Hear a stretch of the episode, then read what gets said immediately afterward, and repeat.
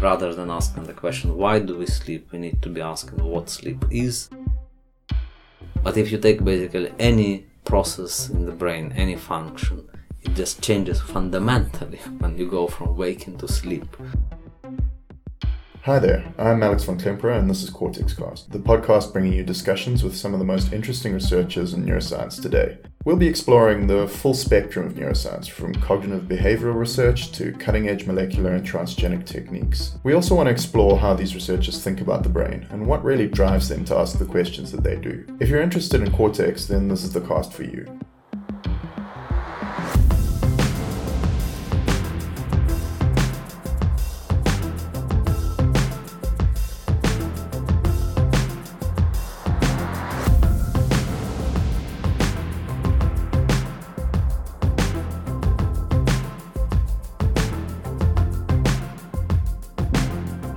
Cortex Cast is the official podcast of the Cortex Club, an Oxford University student run society which connects Oxford students and researchers with world leading neuroscientists. Researchers are provided a forum ranging from small, intense debates to large discussion sessions, usually followed by drinks with the students at the pub. If you'd like to know more about Cortex Club, including some of our past speakers, you can head to our website, cortexclub.com. Before we jump into it, I'd like to just ask the following. If you like what we're doing here, please subscribe or like this episode or leave a comment. If you love the show, tell us what you love about it, and if it isn't working for you, then let us know what you really didn't like about it. Welcome to Cortex Cast. Uh, my name's Paula, and I'm here with Alex and Sam, who had a very interesting conversation with Vlad Vyazovskiy. Maybe for the listeners, can you tell them a little bit about Vlad? Yeah, he's a great guy. He's someone who works here in Oxford on the topic of sleep uh, which is, you know, everyone seems to have an opinion about and knows a lot about. Um, but he really studies it in depth, and he's one of the, the leading researchers in, in the sleep field. Uh, but he has a really interesting life trajectory. So it was super nice to talk with him about that and to talk talk with him about what made him interested in sleep to start with, and the kinds of questions that he's working on at the moment. Yeah, I think he's a super interesting guy to talk to, not just because sleep in itself is something that we still don't really understand at all, but also because Vlad is just so widely curious about so many different things. So we kind of touch on some of his research in sleep. Um, and we talk quite a bit about that, but then we also talk about some of his other interests and some of the other things that he's done. One of the things that really, for me, was a take home message is that Vlad is an example of someone who just builds science from the ground up wherever he is. So he really is a guy who who is able to turn um, scientific questions into experiments with with very little little to start with, and I found that very inspiring to know that you can do science anywhere and at any time. Yeah, and the fact that you know you can always be questioning the status quo when you're designing these experiments and we spoke very briefly about some of the work that he's done on things like learning in plants, mm. which you really wouldn't think of as a sort of traditional scientific question or something that you'd approach. Especially from a sleep neuroscientist, right? Yeah, exactly. Yeah. Yeah, so super interesting guy. Um, great to talk about his life and his science. And uh, we were very fortunate to get a full hour with him. Sounds awesome. Let's have a listen.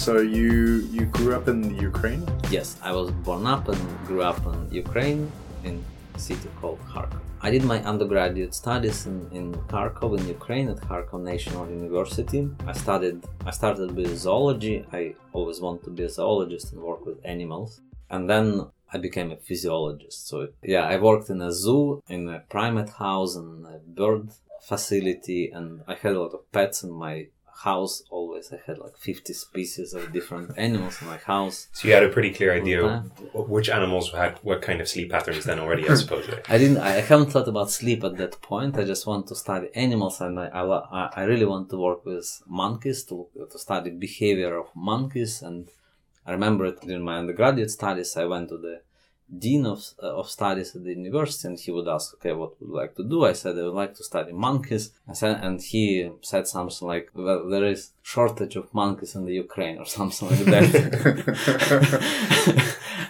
Yes, and and I ended up doing my master's thesis in the institute called Institute of uh, Cryobiology, which was uh, at that time quite a strong institution. They studied effects of cold temperature, and I, I became interested in hibernation, in torpor and hibernation. When I did, when I started looking for a place where to do a PhD, I found a laboratory in, in Zurich, in Switzerland, where they worked with Djungarian hamsters and studied the relationship between sleep and daily torpor in these animals. So, ending up studying sleep was more or less a coincidence, or was it something that at the time you were particularly interested in? I must say it was a coincidence, Okay. uh, and uh, because yeah, as I said, I, I was interested in hypothermia and hy- hypometabolism, and, and I was uh, incredibly lucky because I ended up in this laboratory in in Zurich, the University of Zurich, led by Alex Borbély and Irene Tobler, which is still one of the leading laboratories in the field. Uh, they pioneered quite a few approaches, conceptual and technical, in, in sleep research. So I was incredibly lucky that I ended up in that laboratory where I learned all basics of how to study sleep. And at some point, you worked with uh, another leader in the field of sleep, Giulio Tononi. Uh, yes, so after I uh, I finalized my uh, thesis in, in, in Switzerland and then I was looking for a position. Yeah, I heard, of course, the name of Giulio Tononi and Chiara Cirelli. They they were already at the time quite famous in, in the field. And uh, when when I learned that they could um, offer me this uh, postdoctoral position, I was happy to go there. Uh, they uh, they were previously in California and they moved to Wisconsin just about a year before I joined. So it was for me quite a big change after I spent almost five years in Switzerland, where everything was very well organized, as you can expect from from Swiss. uh, infrastructure you, uh, had fantastic uh, f- support, so you could any idea you had, you you can go to the workshop and they will build it. And then when you go in the middle of the winter in Midwest and then you realize that it is like minus 10, minus 20 outside for weeks. So I had to learn how to drive. And then the lab was uh, basically non-existent. They were just in the process of building the lab. So I, I bought my first Grass stimulator on eBay for $45. so this is how I, my Nature Neuroscience paper was performed on a 45 bucks uh, stimulator. So you, you don't need expensive equipment. Basement science. yeah, it was painful. it was really painful because, of course, and uh, it was a US system. You had to do everything yourself, but it was an incredible school. Uh, you you learn not to be scared of problems and issues. You just know that there is always a solution. You just need to look for it. And- Sometimes the solution costs $45 on eBay. yeah, sometimes it's more expensive. yes, but it was fun working there. So the lab was growing. Uh, mm, uh, after about a year or two, this laboratory became quite rich because Giulio Tononi got an NIH Director Pioneer Award, which was which allowed to to get a lot of new equipment, and the group was growing. Um, so I spent there seven seven years. I would definitely advise everyone to have some US experience. I think it is very useful. Uh, there are there are many good laboratories, great laboratories, and but there I think you learn to be independent, learn to deal with with issues, and then you come back. You what brought you back to start your own lab? So after I spent um, like seven years in the US, at some point I really badly wanted to to get, go back to Europe, uh, and I was looking for possibilities. I didn't arrive at Oxford immediately. There was a position at the University of Surrey, where there is another sleep and circadian uh, group led by Derk-Jan Dijk and Debra Skene. So it was. Uh, it was actually very nice to be there because I had to. Uh, it gave me an opportunity to to learn UK system, and also I was a lecturer there, so I. It was a totally new life.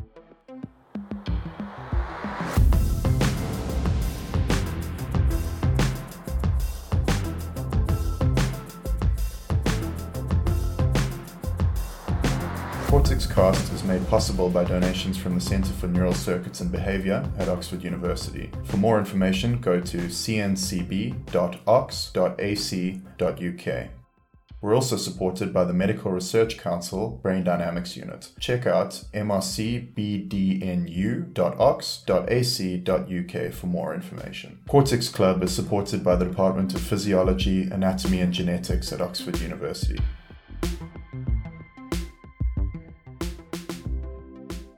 Sleep is, is something which everyone does. It's pretty ubiquitous. Everyone has a fairly different relationship with sleep. Like, I kind of hate going to sleep at night, but I also hate waking up in the mornings. But I think to most lay people, they imagine that when you go to sleep, it's kind of just lying down for a while with your eyes closed for eight hours, maybe. Why is sleep so interesting to neuroscience researchers like yourself? Uh, so indeed, um, sleep is so familiar to all of us. We, we all feel experts in sleep because we all know so well what does it what is it like to be asleep? How does it feel to be asleep? Uh, and, uh, and and this is the main uh, problem with uh, sleep in general because we all take it for granted. Uh, but when we ask a very simple question what sleep is then it turns out that it is not it is much much more complicated than it, than it seems.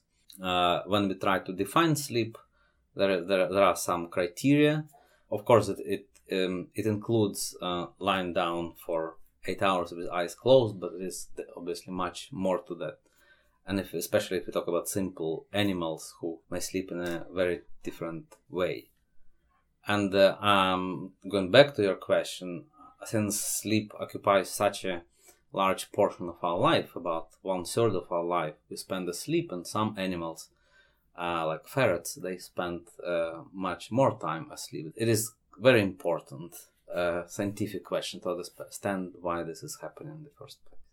Yeah, so I suppose, I mean, if animals uh, could do without sleep, it would in some way be much better, right? Because they would be able to avoid predators or spend more time looking for prey if they're carnivores or uh, so there's a fundamental question, I guess, of why why would you care about sleep in the first place, um, and it, how far is neuroscience regarding that now?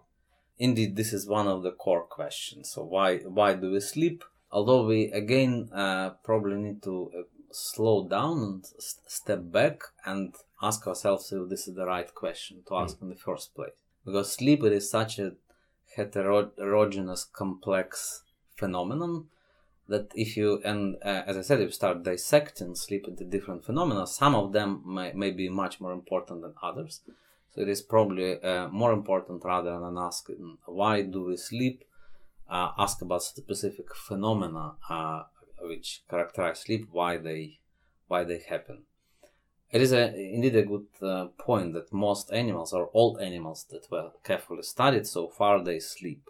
So far, to my knowledge, nobody was able to find an animal that does not sleep. On one hand, it may suggest that sleep has uh, some vital, very crucially important function that if you don't sleep, uh, you die. Uh, but again, we need to be uh, careful with these um, conclusions. Maybe you can achieve sleep functions not via sleeping, but somehow in a different way. Also, when you talk about things like lying down for eight hours and not really moving, but everyone's kind of encountered someone who speaks in their sleep or walks in their sleep. And I mean, by definition, they're no longer lying down, but you would argue that they're also asleep. And I guess that that's that kind of gets to what you're saying about how there are sometimes different states or different aspects of sleep. So, so what are some of the things that you would look at to say that someone's asleep? Yeah, yeah, exactly. So the the one that you just mentioned, immobility, absence of movement, is indeed one of the most important characteristics of sleep. But again, as you mentioned, so we do move during sleep. In fact, move a lot, move m- many times dur- during uh, the night. Uh, sometimes it is associated with a brief arousal, although we never remember that. So we would wake up and we wouldn't remember that we moved and we were up Although there is a very interesting condition called paradoxical insomnia or sleep state misperception, when a patient wake, uh, wakes up in the morning and then claims that he didn't sleep at all or that he was able to get only a couple of hours of sleep. And his objective polysomnography shows that he had seven eight hours of sleep so it's like just a complete blank in their memory and yeah, yeah exactly. So this is when we have this divergence between ob- objective sleep and subjective perception of having having slept. So one possibility is that in this case uh, parts of the brain are in a way uh, partially awake during during this state, and this is why the, there is a lot of conscious experience going on, like in dreaming. So when you're dreaming, you obviously uh, pretty sure that you are awake, so you never uh, rarely ask in your dream whether you're sleeping or not. So probably something of that happens in this state. So going back again to the question, so you you don't move when you're asleep in most cases. Normally you're not supposed to be moving. And why sleepwalking normally is not happening because indeed since part of parts of your brain are asleep, it is uh, dangerous to, to walk around and expose yourself to predators and especially during uh, REM, rapid eye movement sleep or REM sleep, also called paradoxical sleep. This is a state which, when the brain is active, it is as active as during waking. Although, if you look at brain activity, some areas are less active, such as prefrontal cortex. In this state, it is especially important that you are not moving because um, otherwise you would uh, you would play out, act out your dreams. So wait, you're saying that there's basically two main kinds of sleep, right? There's what you said, rapid eye movement sleep. So I suppose because we move our eyes rapidly, what's what's the other kind then?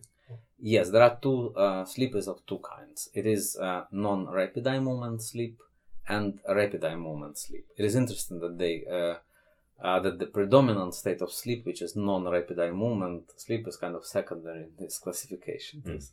Up to 50s of the la- 1950s uh, of the last um, last century, we thought that there is just one state uh, stage of sleep.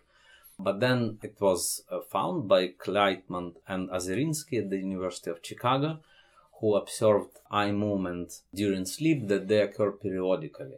Mm-hmm. In fact, originally it was uh, it was known that eyes uh, can move during sleep, uh, but it was considered a measure of sleep depth. And uh, at some point, Kleitman and Aserinsky they decided to quantify this phenomenon. They observed that they occur with a striking periodicity.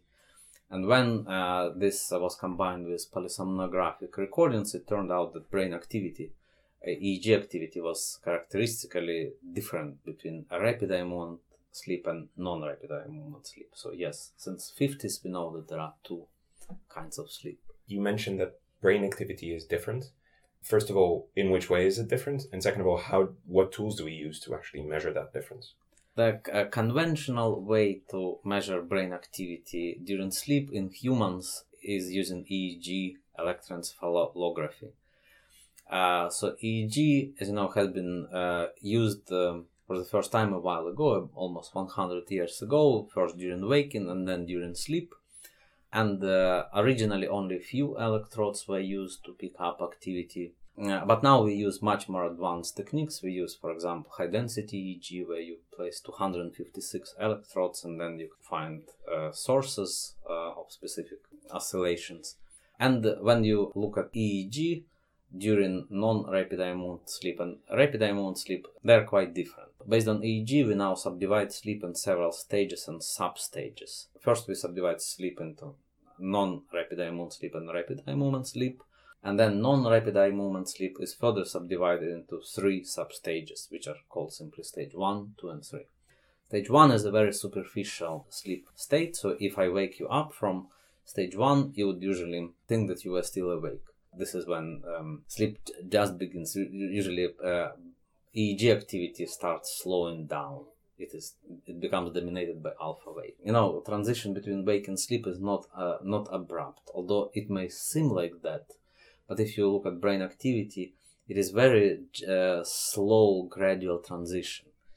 In in um, patients with um, invasive electrodes, it was found that uh, sleep spindles. It is a type of activity, and and which is, is a hallmark of stage two sleep the spindles uh, start happening in some deep brain structures sometimes 10-15 minutes before you see EEG activity on the skull.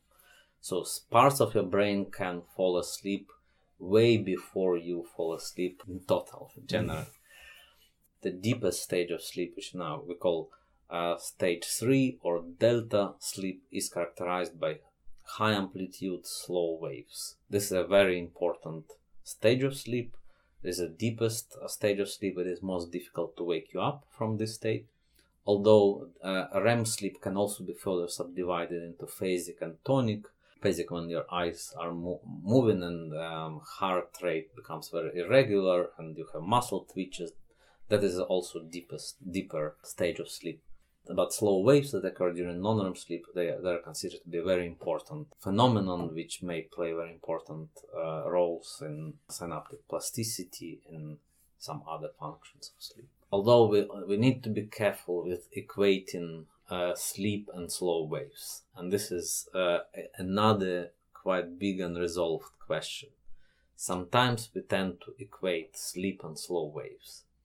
When, we, when I say local sleep, I mean local occurrence of slow waves. And this is when you run into this big issue of defining sleep. Uh, this is where uh, our discussion started at the beginning. How do you define sleep? We look at the behavior. You you are immobile. Your eyes are closed. I need to deliver stronger sound to wake you up. You're sensory disconnected to some extent. Uh, but uh, when I look at your brain activity, it is very complex. It is not like slow waves happening everywhere at the same time. Parts of your brain may actually look quite awake during this time we also know that there are different things which make you sleepy or drive your sleep. So, um, anyone who's ever traveled internationally is very much aware of circadian rhythms and jet lag as a result of that. But also, if you don't sleep for a while, you can kind of get sleepy or that makes you very tired, which is apart from what time of day it is. So, do you mind just talking about what drives that sleep behavior? So, our sleep amount, duration, distribution, and intensity or depth are regulated by interaction of two factors. One is called circadian factor, so and it is related to our circadian rhythmicity. Every cell in our body has molecular machinery which which is based on transcription translation loop and we have also a uh, master clock in the suprachiasmatic nucleus of the hypothalamus which is believed to synchronize all these clocks across our entire body this is very important physiologically. So this is one factor. Another factor, as you mentioned, is our preceding sleep wake history. Intuitively, it is very simple. The longer you stay awake, the higher is your sleep need. Imagine what happens when you wake up in the morning. When you wake up in the morning, uh, you are, you feel fresh and rested, and you're ready to stay awake. As time goes by, we have something curious happening. Your homeostatic sleep need builds up, because you stayed awake. At the same time, your circadian propensity for wakefulness is still at a relatively low level. This is why we have our deep in performance in early afternoon hours. And then in the evening, we have something called the wake maintenance zone. It is, in fact, it is difficult to fall asleep at about 9 to 10 p.m. because during this time, uh, although your homeostatic sleep pressure is high, your circadian drive for arousal is also at the very high level. It partially counteracts this drive for sleep. And then you easily fall asleep later because your sleep homeostatic pressure is at a very high level. So I always thought that not falling asleep at 9 or 10 was my problem of not having the discipline to fall asleep early enough, but apparently the body actually dictates that. Yes, exactly. to some extent. Yes, yeah. But I guess there is some individual variation with that, where everyone kind of might have a mm-hmm. slightly mm-hmm. different circadian rhythm or different homeostatic need for sleep. Yes, some none of us has our endogenous clock running exactly 24 hours. First of all, so we all have slightly shorter or slightly longer period, and it is not only about humans, also about animals. So this probably allows some flexibility for, uh, for us to adapt to the environment and uh, we, we know that uh, there are different chronotypes. We can talk about larks and owls, although these are more extreme phenotypes. Most of us are somewhere in between. If we go to bed and wake up not too early not, not too late. Uh, so uh, there are prob- this is probably genetically uh, determined, at least to some extent. But sleep is a very complex phenotype. There is clearly more than one gene responsible for sleep there are probably many genes which interact with each other, which account for your overall sleep behavior. So, what are some of the aspects of sleep that your lab is particularly interested in? So, we, we have several projects uh, going in our laboratory. They are all to some extent related to a relatively new idea that sleep is not a global process, but it has uh, local aspects. As I mentioned at the beginning, it is likely that it, it is not like your entire brain falls asleep and wakes up altogether, but sleep starts at the level of local brain areas or even individual neurons. So we already have uh, quite some evidence in support of this notion. Uh, the functional implication of this finding is not, not entirely clear, although it may suggest that sleep occurs in an activity or use dependent manner, such as those brain areas that were more used or more active or experience some plasticity related processes during waking, they require more sleep or more intense sleep. So, you, so you're saying that if I've been listening to music uh, during the day for a long time, in the evening, my auditory brain areas might fall asleep instead of my visual areas only, and that is something that is related to me listening to music. Exactly, and this is uh, what has been done a few years ago when in, uh, in the um, University of Wisconsin Madison when subjects were kept awake for 40 hours and they were either listening to an audiobook and then would uh, talk about what they just heard so they would load their language related areas Another group would spend time in a driving simulator, so they would uh, load most of the visual parts of the brain. And if you record high density EEG continuously at regular intervals, you can see some signatures of local sleep, which, uh, as I mentioned at the beginning, can be reflected in slowing down of brain waves. You can see that uh, this local sleep would occur in different brain areas depending on what you are doing during your time spent awake. Are those kind of regional differences in slow wave something that you can pick up on a surface EEG, or would you need to do more invasive testing and monitoring? Yeah, even with uh, uh, surface EEG recordings, you can already pick up um, regional differences. Uh, but quite amazingly, you can find uh, pronounced differences in s- sleep activities even on a very local scale. So uh, in our last uh, uh, recent experiments, we recorded intracortically um, neuronal activity within a small patch of somatosensory cortex within about like two millimeters area. And so when you look at the, this type of uh, neuronal activity, you find that uh, ne- neurons, even um, in, within a very small area, can do very different things. And this is what we don't really understand because if you think of a sleep as a global uh, state uh, that must be somehow regulated in a more or less centralized or um, global um, fashion, it is surprising that uh, in a small cortical area, some neurons can show wake like activity and other neurons can show sleep like activity. Is this a sort of revolutionary moment in which we suddenly define not so much sleep as either sleeping or being awake, but as much more of a continuum. Yes. Uh, so I think um, uh, here we need to go back uh, back in history to uh, to the beginning of um, uh, last century when uh, there was an, an outbreak of a mysterious disease called encephalitis lethargica. In, so this um, this outbreak lasted for about 10 years only. It was most pro- probably viral origin. Nobody really knows. This disease was very peculiar in, in a sense that it would affect very uh, specific brain areas. It was found that patients in which uh, uh, lesion occurred in the anterior hypothalamus, they would become uh, sometimes profound, like uh, insomniacs. They would uh, have much less sleep. On the other hand, if posterior hypothalamus was lesioned, then um, they, uh, on the other hand, they would sleep much longer. Mm. Therefore, this was uh, observed by uh, Konstantin von Economo, who, is a, who was a neurologist, and he suggested there are there is a sleep center and a wakefulness center in the brain that regulates the transition from waking to sleep.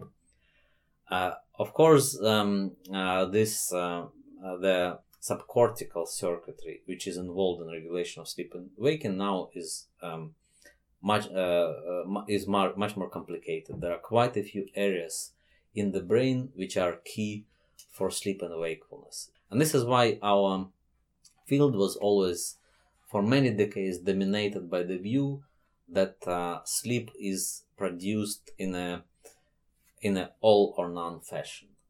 Uh, until it was um, noticed that parts of the brain can enter sleep mode independently from others. It, it has been shown that I think the uh, original um, uh, article that suggested this possibility was published by a Russian scientist Ivan Pigarev, who was not a sleep researcher at all. Published an article somewhere in 90s.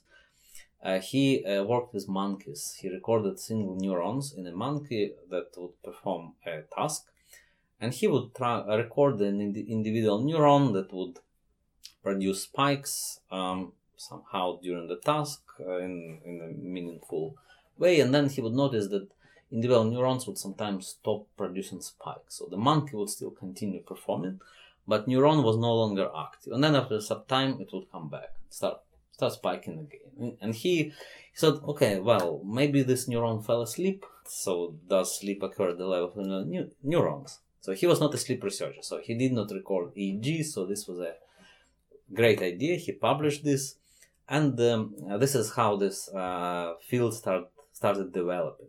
Of course, another important line of evidence came from studies in marine mammals such as dolphins. So we know that they mm. they never sleep with the entire brain at once, but they literally switch between left and right hemisphere.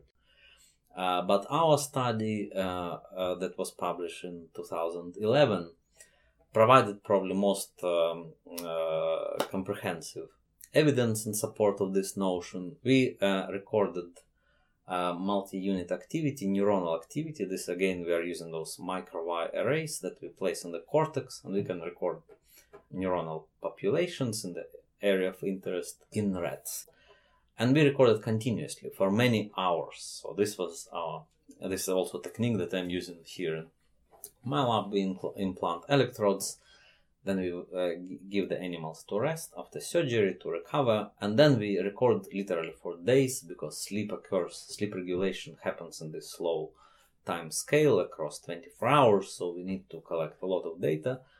And we noticed that once in a while, although the rat would look completely awake, it would move, we would find that local group of neurons would, would, would go silent and produce, and at the same time on the local field potential or on the EEG, you would observe a slow wave. So you had at a local level the signature of sleep that you're looking for. Exactly. Yeah. So we found this in a, a, very curious dissociation between global behavior and local cortical state. This would happen especially frequently when the animal was tired or sleep deprived. Mm. And this is very familiar to all of us. So when we stay awake uh, too late, then we have this uh, feel, feeling of sleepiness. What is likely is that the substrate of this feeling of sleepiness is the occurrence of local sleep. So we probably never fully awake or asleep. So sometimes we always parts of the brain are kind of idling. They they they exist in a sleep-like state, especially when those parts of the brain are not used or when sleep need or sleep pressure is high. So we, we really have to work hard on bridging this gap between behavioral manifestations of sleep and why we need and the question of why do we need to be globally asleep uh, with something that happens in the brain at the level of individual neurons and local brain areas. In fact, this is one of the interests uh, of our laboratory if you look at uh, the activity of the neocortex, specifically the motor area, it is the motor, uh, it is a part of the cortex which is implicated in movement. We found that uh, local area of the cortex can also sometimes fall asleep, so to say. It can go into this transient brief period of silence, uh, accompanied with a slow wave. And if if the cortex produces such a slow wave, it, is, it was more likely that if the rat is trying to reach the sugar pellet during this moment, it will drop it. So we found a relationship between the occurrence of local sleep and behavioral performance. Have they found similar evidence of this kind of localized slow wave activity in humans?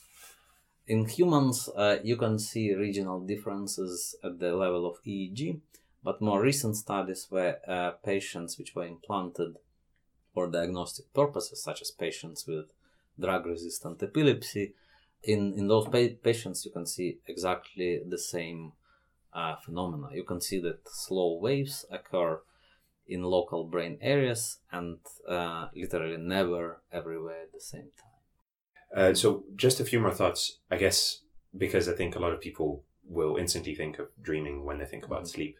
I know your research isn't necessarily directly about that, but do you think, given what we know about our own dreaming patterns and what we try to understand about those, do you think we can make any claims about dreaming occurring in animal models of sleep? Uh, when uh, uh, REM REM sleep, rapid eye movement sleep, or paradoxical sleep was originally discovered, it was also called dream sleep. It was considered that dreams occur only during um rapid eye movement sleep. Now we know that this is not true, and this is another dogma, uh, which is still uh, around in the field.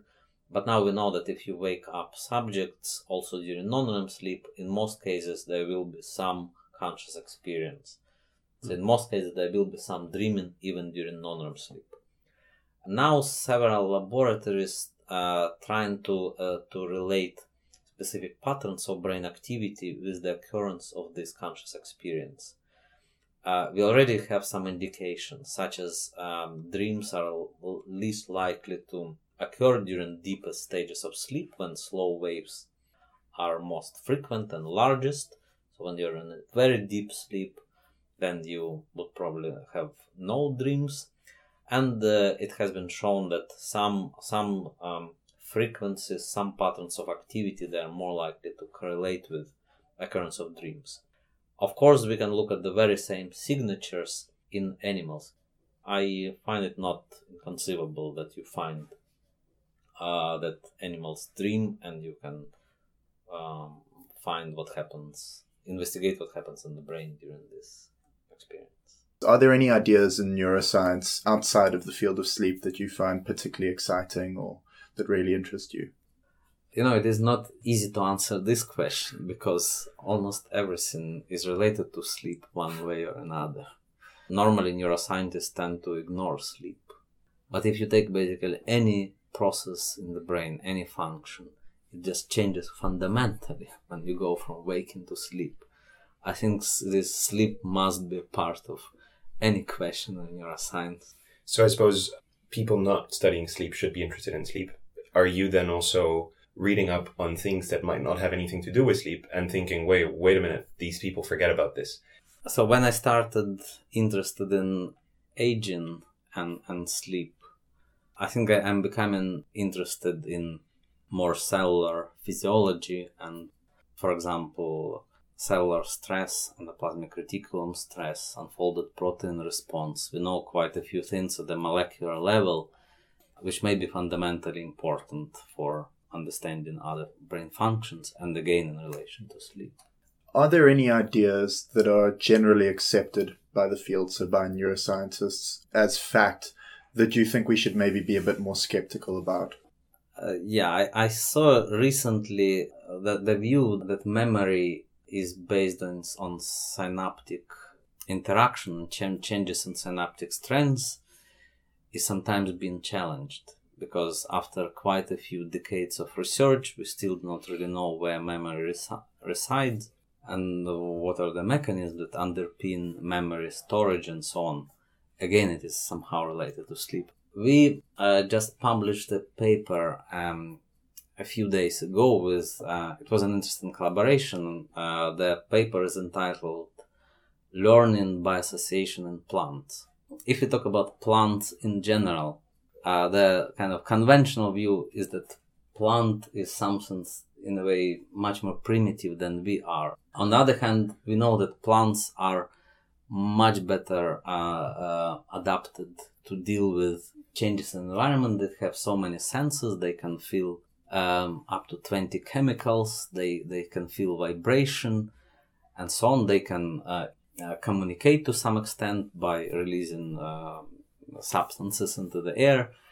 And uh, quite a few studies already have shown that they can show uh, simple forms of learning, such as habituation. And this has been shown in Mimosa pudica. You know, you pudica, you you touch this plant and it drops leaves. But if you do it several times, it no longer drops its leaves. Amazing behavior that you see at the level of the plant. Uh, so plants can show simple forms of uh, learning, such as habituation. And in our study, we showed at least uh, some evidence they can also learn uh, form associations between, in this case, um, airflow and light. Light is very important for plants, obviously, for many reasons. And uh, I think we should be more open minded about organisms that are much simpler and have much simpler nervous system. That's fascinating. It's not something I'd really thought much have about. A, have, that's have, what have I, a look at It's going to be my evening reading. Yeah, that's for sure. yeah. Our last question is going to be looking to the future, and that is where do you see the future of sleep research going, and how do you see your lab fitting into that? I don't know. I think it is one of the ex- exciting aspects is that we don't really know where where where we go in the sleep field. I'm I'm really hoping that uh, that we would, as I mentioned, become a bit more open-minded because sleep, since we don't really understand sleep, it is dominated by dogmas. It is necessary. We must have some reference points. We need to have uh, language to talk about things, but uh, almost inevitably, it leads to oversimplification when we start talking about things like like they're taken for granted, but even uh, when you look critically, it appears to be much more complicated. Uh, so I, I think we do not really know where we go. I said we need new ideas. Obviously, development of new technologies will help us to make uh, important steps. Uh, but I think we, rather than asking the question, why do we sleep, we need to be asking what sleep is, because this will be the, the key question. I'm sure that Allah will find a place in this